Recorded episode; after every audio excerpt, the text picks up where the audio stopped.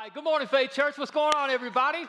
Hey, welcome. It's good to have a handful of people here in the house, some of our staff, and just a handful of guests. And for everybody who's watching online, hey, welcome. It's great to have you. So thankful to come into your homes and be a part of what's happening. Just want to say welcome to all of our Faith Church family. Again, we are looking forward to just a few short weeks away. They're going to be back in the building. We know there's still going to be some trepidation, but for those who can be here when you get here, we're excited. And for all of those who are first time guests, we just want to say again, welcome from wherever you're watching. Uh, it's so, uh, so valuable to us that you've taken the time to tune in. We were talking this past week of people who tune in literally from all over this nation, state after state after state. We have groups of people who are watching our services, being blessed by what God's doing here at Faith Church, and also around the world. One of the things I believe is driving that interest is because we believe that Jesus is the hope of the world. Uh, we just believe with all of our heart in the midst of a very chaotic season, not just now, but man, we go through brokenness and hurt. We have questions, and we believe that Jesus is the answer to all that. And so, whoever you are, wherever you are, listen, man, just open your heart up. Allow God to meet you where you are to be the greatest thing that you've ever done. And for all of us that have already opened our hearts up, man, can we make some noise because we believe that Jesus is that hope? Well, we are in today, uh, week number two of this series we started last week entitled Missing the Point. Missing the point is, you know, we've all been in these conversations with our friends or family members where we're having a discussion or having a debate, and kind of we present our story, we tell our story, we present our side, and then the person responds, and we can tell by the response that, like, they missed the point. What we were trying to get across to them, like, it totally went over their head. And uh, it's not only happened to us, but what we've been talking about in this series is that we have missed the point of some things that God shares. There are things that God declares and God says. There's stories that He wants us to know, facts He wants us to have, revelation that He wants us to impart. But unfortunately, the things that He said for many of us, oftentimes, has gone right over our heads. We've missed the point. Uh, a prime example of that was last week we talked about week number one. Uh, we talked about the creation story.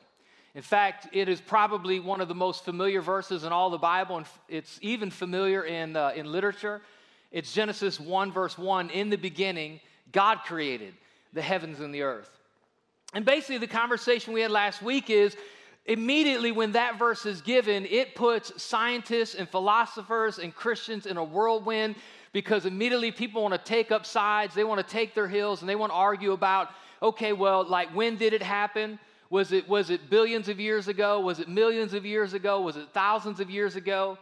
People not only want to talk about when, but they want to talk about how, like what mechanism did God use to bring creation into existence? And I think when we start having those conversations, I'm not saying we shouldn't have them. I'm not saying there's not any value in having the when and how conversation, but at the end of the day, the point is not when or how, but why we have to dig in like, why did God create us? And so, if you didn't tune in last week, I'd encourage you to lean back into that message. And here's why this is a passionate topic of mine is because I believe that people are losing their faith fighting battles they don't need to win. We're heading into an unorthodox but a college season. And every year, young college, uh, young men and young women go off to college campuses and they lose their faith sitting in classes as professors dismantle their faith because we hold grounds and we believe things that we don't really have to necessarily believe to believe God's word, to stand on God's word, to be saved, to be a Christ follower. Um, there are a lot of people, unfortunately, go through the deconstruction of their faith because they were raised believing that this world is only 10,000 years old. And then they go through some biology class or some scientist, some science class, and they're clearly shown that this world is, is not thousands of years old. And all of a sudden they're wondering, like, what can I believe? Well, you don't have to believe one or the other. I believe either is an orthodox position. What you need to know is that there was a beginning and God is the beginner. God created it all and He created you. You were created with a purpose, so you have a purpose. Let's go. That's what we need to believe.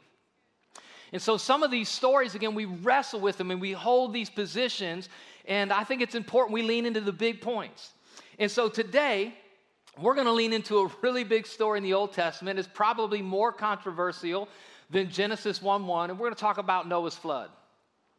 Noah's flood. And again, as soon as we talk about Noah's flood, right, depending on how you were raised, some of you get little pictures of like the little plastic ark, and there's like two elephants and two giraffe, and like there's like eight plastic weeble wobbles on it. Anybody old enough to remember the Weeble Wobbles? Come on, baby. Weeble wobble, but they don't fall down. You know, but these little plastic figures and but really we're raised and we start wrestling with it and you know did it really happen was there really this catastrophic global flood and some people will hear that and lean into that, and then they go off to school and they might take some geology class. And I listen, I just, I just want to make this really clear. Don't, don't write me letters saying, Pastor, you don't believe the Bible, because I'm not giving you my position. I'm just telling you if you're taking a position, you're probably missing the point because the point isn't the argument.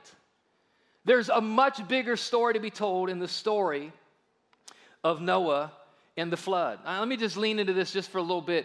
When the Bible talks about that all the earth, and you can read it over and over, this phrase is used repeatedly in Genesis chapter 6, where Noah's flood story is told, or it begins in Genesis 6. It actually uh, it takes up several chapters. And you'll read this phrase, and if some of you want to dig into this conversation, you can. You'll read this phrase, uh, all the earth, or all earth, or all flesh. All the earth, or all flesh. The word all is the word kol. Everybody say kol. So I'll just leaning in with me. All the earth, the word earth or land is eretz. And so we hear that God flooded all the earth or all eretz, kol eretz, and, and we're like, okay, there was this global flood. Well, some people believe it was just a local flood. Well, if they believe it's just a local flood and not a global flood, can they really love Jesus? Do they really trust the word? Are they, are they, come on, like, are they, are they going off the rails? Are they, are they a progressive? Are they a liberal? Do they, well, you know, maybe. But one of the things that we have to do as, as people who understand God's word is we have to lean into his language and how he uses it. And so when you read this term, uh, eretz, all the earth, or kol basar, all flesh, that God flooded all the earth and destroyed all flesh, did he, just, did he flood every inch of the planet and destroy every, every, every flesh except Noah and his family? Maybe. But let me just give you a couple examples where this term, and you can do a simple word search if you're kind of geeky like this, where you can search the term all the earth. Here's one, Genesis 2:11. This is the Bible tells us there were four rivers that went through the Garden of Eden. One of them was called Pishon, Genesis 2:11. The name of the first is Pishon. And it is the one which skirts the whole land or the whole earth of Havilah. Let me ask you a question. Do you think we're supposed to believe that the river took up every square inch of this city, Havilah? Is that what it means? There's no way that that's not what it means. It's not saying the river took up every square inch of the city. It's just saying it maneuvered throughout the city. So there are places where all the earth doesn't mean exclusivity. It doesn't mean totality. It doesn't mean every inch. Let me give you another one. Genesis 13, 9. This is where um, Abraham and Lot they're splitting differences about who can have what property. And finally, Abraham tells Lot to go get his own property. Some of you are familiar with this story. And here's what Abraham says to his nephew Lot Is not the whole earth or the whole land, this is the word Kol eretz, is not the whole land before you? Well, was Abraham saying you can see the whole earth? No, I mean, there's, you can't even believe that looking at it. Here's another, this is a great example Joshua 11 23. This is the story. Joshua is the general of the nation of Israel. They're going into the land of Canaan, the promised land. They're, they're marching through the land, taking the land that God's given them.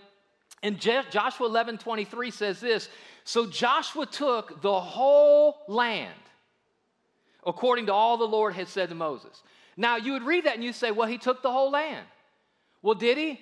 because you go on the next chapter through the end of the book is it starts with this the very next chapter starts with that there were canaanites still in the land and the rest of the book is about them going in and fighting to possess the rest well it said it took the whole land well what i'm telling you is when the bible says that god flooded the whole earth yeah maybe he flooded the whole earth but I'm telling you, there's room linguistically to say that, yeah, maybe God flooded the whole earth, or maybe God only flooded part of the earth. Let's talk about all flesh. The Bible says he destroyed all flesh. Well, here's one, Joel 2.28, kol basar, all flesh. It shall come to pass afterwards. Come on, we got any Pentecostal charismatic people in the house? Y'all know where we're going with this. And it shall come to pass afterward that I will pour out my spirit on kol basar, all flesh. Well, is God saying that everybody's going to be filled with the Spirit? That horses and dogs and every no, this is this is a promise to those who turn to Jesus will have the ability to be filled with the Spirit of God. It's obviously not talking about every single flesh. Some of you are getting mad, I can tell. Some of you are like, he doesn't, he doesn't believe. No, no, no, you're missing the point. I'm just telling you, you don't have to land on six days, or you don't have to land, you don't have to land on literal days or age days. You don't have to land on old earth or young. What you have to land is that there is a creator who created you. And you don't have to land on a local flood or a global flood. What you have to land is what we're going to lean to, and it's the main point. But let me just give you, let me just give you another one. 1 Samuel 14, 25. This is referring to this, this group, this army who was hungry, and it says this Now all the people of the land, all the people, Kol Basar, all flesh, came to a forest and there was honey on the ground. Are we to believe that the author meant us to believe that every single person, young and old, little babies, crawled into the forest? Well, no, but it uses the exact same phrase, Kol all flesh, that's used in Genesis 6 to, desc- to describe Noah's flood. Let me give you one. It's actually in Noah's flood so you can see this. Genesis chapter 8, verse 5 and verse 9. Genesis 5 8. Now, y'all know the story. God tells him a flood's coming. We're going to read it in a second, but a flood's coming. He builds an ark. He gets on an ark. The rains come. The deluge comes. The boat begins to float, and it covers all the earth. The water covers everything, even the mountaintops. And then, listen to this it says, verse 5, Genesis chapter 8, verse 5, and the waters decreased continually until the 10th month. And in the 10th month, on the first day of the month, everybody here read this with me, so I know you're with me. The tops of the mountains were seen. So, was, was there some land, was there some earth visible now? Was there a place on the earth right now, according to this verse, that was no longer underwater? Wave me if you all see that. Okay, next, verse 9. Remember, he starts sending out birds. Verse 9, but the dove found no resting place for the sole of her foot. And she returned into the ark to him, for the waters were on the face of the whole earth. Kol Well, which is it? Were the mountains under the water or not? Well, it was, and then it receded, but it says, so my point is this you can have a debate and you can have a discussion. You can believe in a local flood or a global flood, and you can still love Jesus and you can still stand firm on God's word because the point of the story is not whether it was a local flood or a global flood or how big the ship was or how big a cubit is or how many animals made it on the ark. We are arguing things that, man, I love to argue as much as anybody in this room or anybody watching online. But if you argue the wrong thing and you lose the fight, you will lose your faith. What we need to stand on is the point that God wants us to get from this thing. Arguing the wrong point is missing the main point. And so, what's the point? What is the point of Noah's flood? The point of Noah's flood is our sin ultimately grieves God, but God's grace covers sin. Whew. The point of the story of a flood coming, this cataclysmic flood, is that our sin grieves God and God's grace covers sin. Genesis chapter 6, here's a part of the story. It says this it says, The Lord observed the extent of human wickedness on the earth and saw that everything they thought or imagined was consistently and totally evil. Now, let me just stop there. It's, it's crazy how, and I, I'm 48, so I've seen this happen, how we've reached these places in, in human history as far as it pertains to our little, little piece as long as we're here, and we think, man, it's never been worse than it is right now. Well, because your perspective is 10 years, 20 years, 30 years, 40 years. I'm telling you, I don't care how bad you think it is now, it's been worse. And right here, God is looking at it, and basically, He says, everywhere He looked, all He could see was evil. Verse 6 So the Lord was sorry that He had ever made them and put them on the earth. It broke His heart. And the Lord said, I will wipe this human race I've created from the face of the earth. Yes, I will destroy every living thing, all the people, the large animals, the small animals, the scurry along the ground, and even the birds of the sky. I am sorry that I made them. Verse 8, everybody shout this with me. But Noah found favor with the Lord. Now, Genesis chapter 6, the reason it's such a powerful story is it brings us face to face with the judgment of God. And as soon as you start talking about the judgment of God, unfortunately, God gets this incredibly bad rap that He is this capricious, violent, pouty eight year old that just kicks and screams at His creation when He doesn't get His way. That God is just has this magnifying glass and we're just a bunch of ants and He capriciously burns us And that's not the picture you get. In fact, even when God looks at the wickedness of all of his creation, he says this that it grieved him and that it made him sorry. The first thing you have to understand is again, we just did a whole message on this a few weeks ago. I want you to know that God doesn't just have great power, God has great passion. We, you need to know that he feels something about you. He feels about who you are, he feels about what you're going through. He's passionate about your hurt, passionate about your pain, passionate about your brokenness. He cares about us. And so when God looks at the wickedness, of this world, He doesn't just capriciously decide to judge it. Before He judges it, which we're going to get into, the first thing He does is He feels deeply sorry and hurt and brokenhearted about what's going on in His creation. So I want you to know something. If you're in this room or you're watching online and you're off the rails and you're living a life that you know dishonors God, that you know that's leading in a bad direction, I want you to know, man, that ultimately at the end of the day, man, God is passionate about who you are. God, and you might have been raised in a church that somehow you think God hates you now or God doesn't want anything to do with you or you're just constantly underneath the judgment of God. I want you to hear this today. If you don't hear anything else I say, God is passionate about who you are and what you're going through, regardless of what it is and how you got there. He loves you and He died, sent His Son Jesus to bring you back, to be the prodigal that could always come home at any time you want. And you're invited today. So before we lean in too hard, maybe on the judgment of God, let's talk about some other people who are judgy. Shall we? I mean, because, like, you know, again, you, you start talking about God or you start reading the Old Testament, it's like, you know, man, God is so judgy. Well, I know some people who are judgy. You. You. Me. Everybody I know is judgmental. And if you you're saying you're not judgmental, you're lying because everybody is judgmental about everything. Think about how judgmental we are. We, we judge everything. We, ju- we go to the grocery store, you see people fondling the fruit. Come on, what are they judge? Is this, is, this, is this ready to go? Right? Is this the right watermelon? Is this ripe? Is this right? What are you doing? You're making a judgment call. We judge everything. We judge, if we go into a restaurant, we judge the quality of food. We judge, we judge the service right? We judge based on how we tip. What are we doing? We're making a judgment good job, bad job. We jump on Yelp and we may leave a review. Why? What are we doing? Because we're judgmental people. We judge everything. We don't judge just things like that. We judge if you're dating somebody. When you date somebody, hopefully you're making a judgment call. First of all, does this person love Jesus? Is this person right for me? Can I commit my life to this person? What are we doing? We're making judgment calls. We judge other drivers on the road. Come on, anybody else? Like you are the like I should just wear a crown and a robe when I drive. Like I'm the judge of everybody. And I'm trying to get better.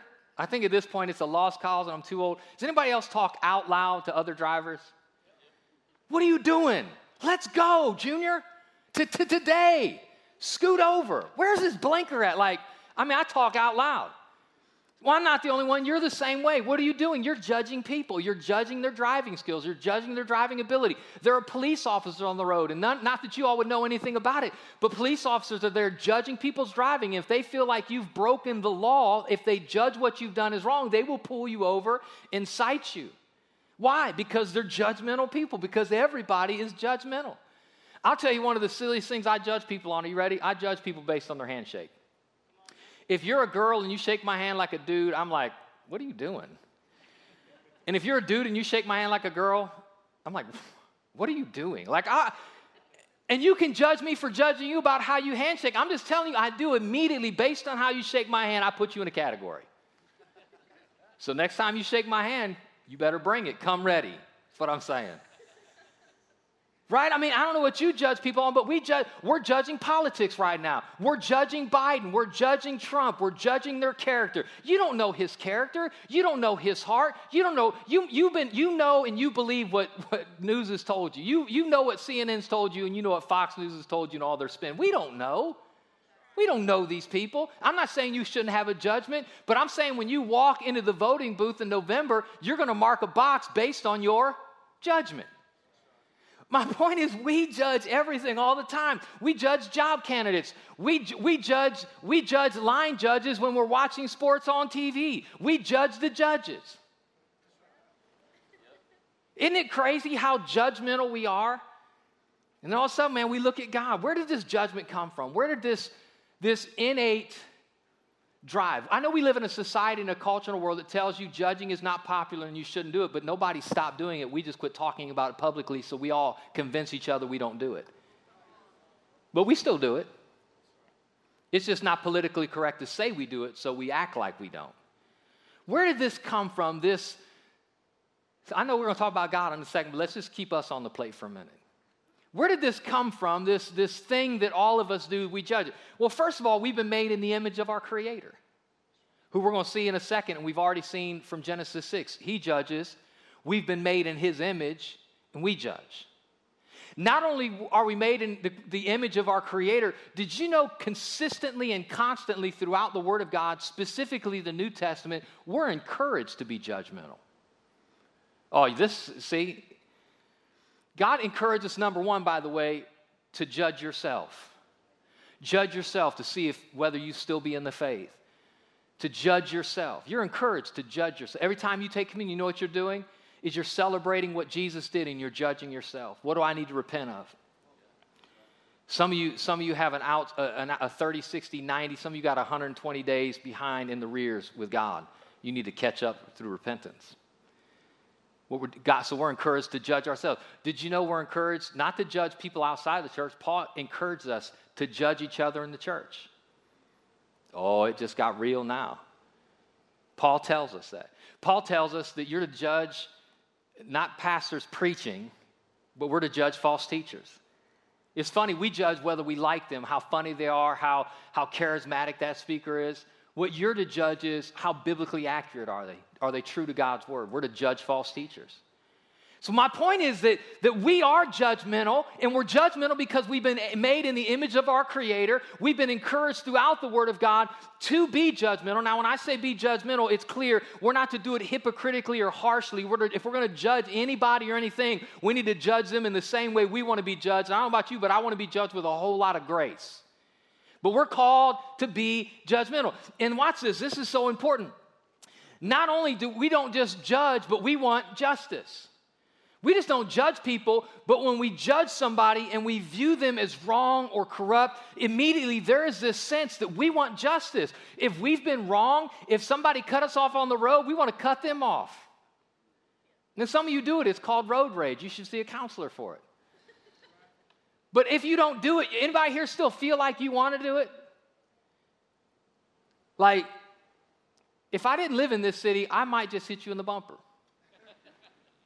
I mean, there's something in us, again, that, that we feel that way. Where did that come from? Where is that sense of justice? Right now, what's happening in our nation, what's happening in our country, is because there is this sense that, people, a group of people in our nation, a large group, and understandably so, has viewed something, has judged something, has judged it as injustice, and they demand justice.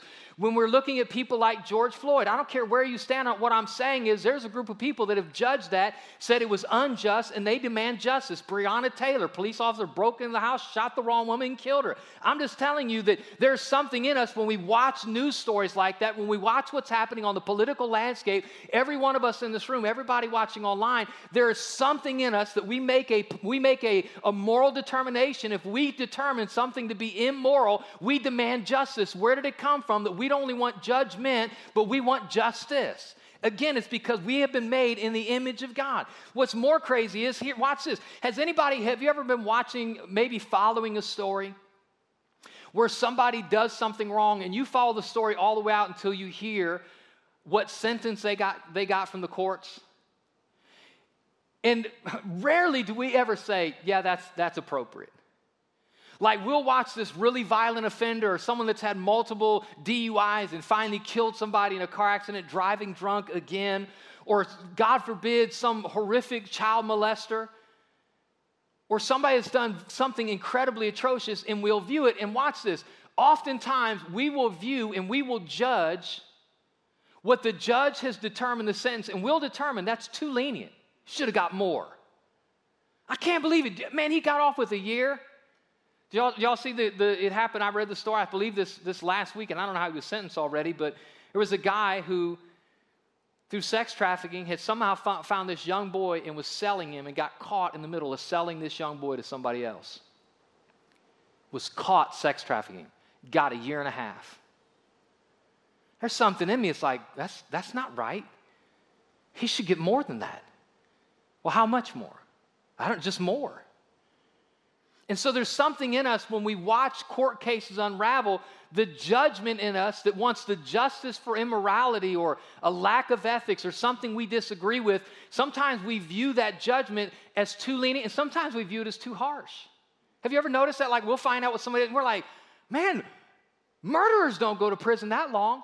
Well, I want you just to lean into that for a second because that, that judgment in us that demands justice and when we determine what we think is just, that's too lenient. No, that's too harsh. That's too harsh, but no, that's too lenient. Well, who are you to judge? What makes you think that your judgment and your demand for justice is truly just? Well, I can tell you where it comes, the roots of it come from because we have been made in the image of our Creator. And He's called us. But we are imperfect in our judgment, and we're imperfect in our call for justice. If you're taking notes, but God is the perfect judge because He is the perfect standard, He has perfect judgment, and He executes perfect justice. Let me say that again God is the perfect judge. Abraham calls God the judge of the whole earth. He is the perfect judge. We judge, but we, we judge imperfectly. God is the perfect judge because He is the perfect standard. He has perfect judgment and executes perfect justice. When I say God is the perfect judge, it's for all the reasons I just listed. First of all, He's the perfect standard. We are imperfect. We are immoral. We miss the mark. We are sinners, which literally means to miss the mark. But God is perfect. God is holy. There is no shadow of turning in Him. He is the perfect standard. The Bible says in Romans 3.23, right, that, that we have all fallen short of God's glorious standard. Jesus is the glorious standard, and all of us have missed the mark. But there is one who is perfect in everything He sees and does and thinks, and it is the God, the creator creator of heaven and earth. He is perfect. He's perfect. He's the perfect judge again because he brings perfect, he understands perfect judgment. When we judge something, we don't know all the details. We know what we've been told and we know what we think. Did you know that God knows every conversation? Yeah, he heard that conversation too. God knows every thought you think, the ones you hide, the ones you slough off, the ones you deny. He knows every thought you think. He knows every intent of your heart. He knows the stuff that you didn't do but you wanted to do. He knows the intent of your heart, the thoughts in your mind, the actions of your life. If nobody else ever sees it or witnesses, and nobody else on this planet judges you, there is a judge who, have a, who has a perfect judgment because he's got a perfect view of your life. Nothing misses his sight. The Bible calls God all kinds of different names to help us understand his character. And one of the names of God is Jehovah Rophi. He is, he's the Lord, our, our healer. Uh, he's the Lord, our righteousness. He's the Lord, our strength. But there's one towards the end of the Old Testament that says uh, he, is, he is the Lord who sees. He's the Lord who sees. Now, on one hand, that ought to make us just this awareness I'm saying if you ever look over your shoulder before you do something, you shouldn't be worried about the person who isn't seeing you or is seeing you. You should be worried about aware of the one who always sees you. But on the flip side, you need to know maybe everybody else missed the injustice that was done to you, but the perfect judge saw what was done to you. If you think someone else got away with something who hurt you, harmed you, took advantage of you, I want you to know there's a perfect judge who witnessed it in all its totality. And he is a God of judgment and he will bring justice. Ecclesiastes chapter 12, verse 14 says this that God will judge us for everything we do, including every secret thing, whether good or bad. So there's this very clear history. You go all the way through the New Testament. It didn't just happen to Noah and all of the people who lived at that day who were exceedingly wicked and everything they thought and everything they did. But God makes it clear, and we see it in the way we judge, that God is a perfect judge and He is going to judge. In fact, the Bible tells us that it's appointed unto man once to die and then the judgment. And we get intimidated by that. We get frustrated at God's judgment. We get upset that God is a God of judgment. But I want you to know something the God we serve is not just a God of judgment, He is a God of grace. What differentiates the story of Noah and the ark isn't that, again, God is a capricious judge just wiping out all of creation. It starts with a broken heart and it ends, the story ends with there was a man who found favor with the Lord. Genesis chapter 6, verse 8. But Noah found favor with the Lord. Everybody shout favor. You know how you get favor? You know how you earn favor? You don't. You, it's just somebody gives it to you. And so, you, what you have to understand is the story of Noah's Ark isn't just a story of the judgment of God, it is much more a story about the grace of God. Ephesians chapter 2, verse 8, if you're taking notes, let me write, give you this. Our sin grieves God, but God's grace covers sin. Man, I'm telling you, God hates sin. But the wonderful thing about the God we serve is He gives us grace to cover our sin. Ephesians 2 8, God saved you by His grace when you believed. And you can't take credit for this, it's a gift from God. See, when, when you look at the, the comparison, you need to see that God judged extensively. But he didn't judge just arbitrarily. There was a world that got judged, and there was a man and his family who didn't get judged. And Noah and his family didn't get the judgment that came across the rest of the flesh, whether locally or globally, is not the point. But he didn't get the judgment not because he was a good person, not because he did enough good deeds, just because God gave him favor. Which means when we look at this sin sick, broken, hurting world that is in a downward moral spiral, and there's something in all of us that's calling out for justice. When will this be made right? I get it. I'm telling you, it will be made right because there is a perfect judge who will execute a perfect justice. But the good news is, judgment don't have to come your way because it always already went the way of Jesus. Jesus took the judgment so you wouldn't have to receive the justice. Jesus stood on the cross and he died in our place. And the only thing you have to do to make what he did for you yours is found in Ephesians, what we just read. For by grace you've been saved. For by grace. It's just simply a gift. And the way you access the gift of God's grace is just through faith. I just believe. I just choose to believe that there's a good God who can love me enough in spite of me to save me. I just believe. And so Noah found favor. He found grace. It's the same word. It's the same word. He found grace in the eyes of the Lord. He didn't earn it, God just gave it to him. And when you read the story again, the picture is not about how big the boat is. People want to argue about the boat. How big is the boat? How big is a cubit? Do you know there's like 27 different measurements in the ancient world for a cubit, and they're all different? But somehow, somewhere, somebody determined it's exactly this, and we built a replica up in Kentucky. Well, maybe that's the right size. Maybe it's not. The point of the story, the point of the story is not the expanse of the water, but the expanse of God's grace. The point of the story is not how big the boat is, but how big our God is. That's the point of the story. If you read the story and shake your head at how a God at heaven could ever do anything like that and walk away and wonder was it local or was it global?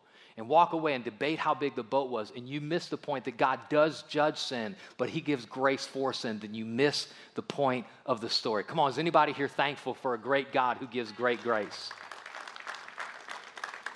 Jesus ultimately is the greater ark. He's the greater ark.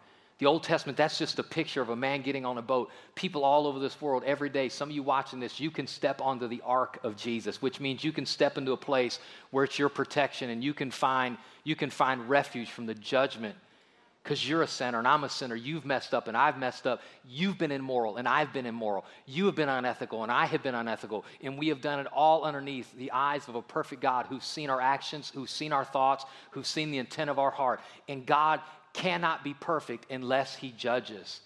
And so ultimately, we have to understand something that everybody is underneath the judgment of God, but thankfully, he sent his son Jesus so we don't have to receive the justice of God. I think this is important. If you're taking notes, if you don't embrace the judgment of God, you can't appreciate the grace of God. If you don't embrace the judgment of God, you can't appreciate the grace of God. See, if, if you don't think you were really worthy of judgment and you don't think judgment is real, then it's very hard to celebrate grace. Uh, this is a little bit off topic, but you know, as a kid, you're, you're raised, come on, you're raised to be polite. Come on, please and thank you.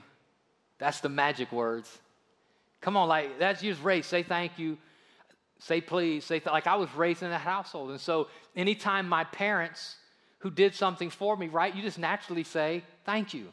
Everybody say thank you. It's a lost art in the culture we currently live. Please.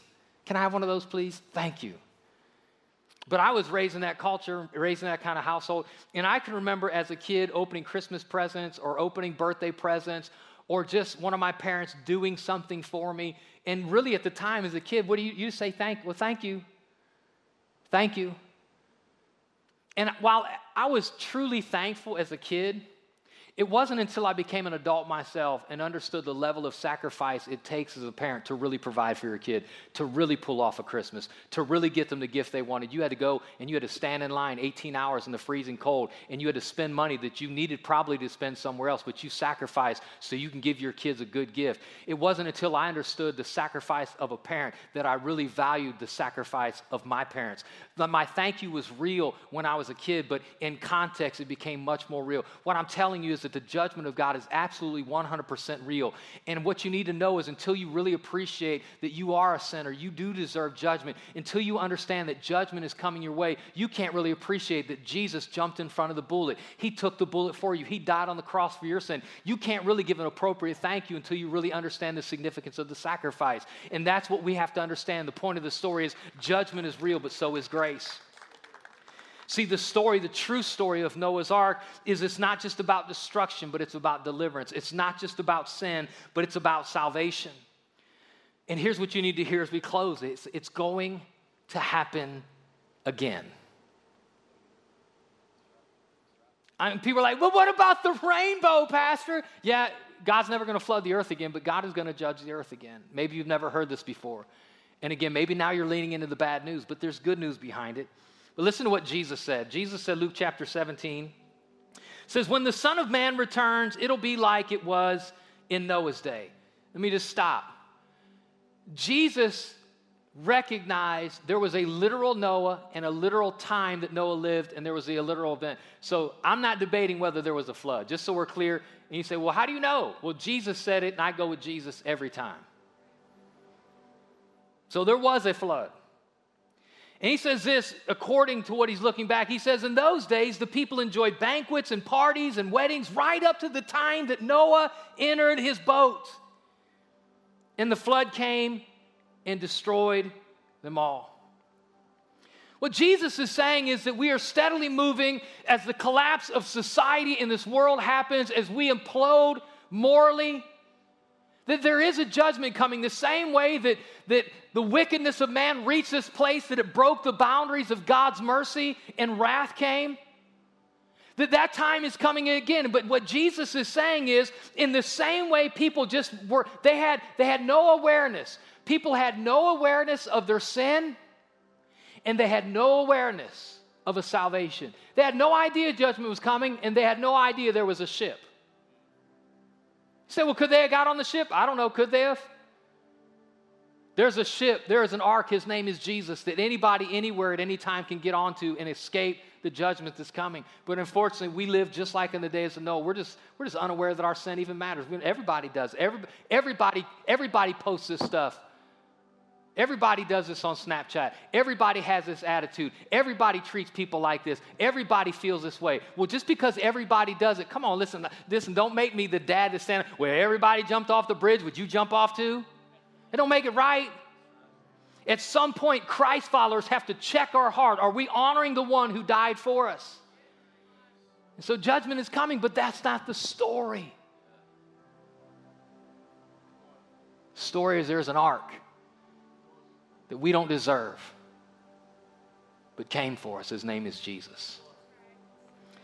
So the story of Noah is not about water covering the earth, but grace covering our sin.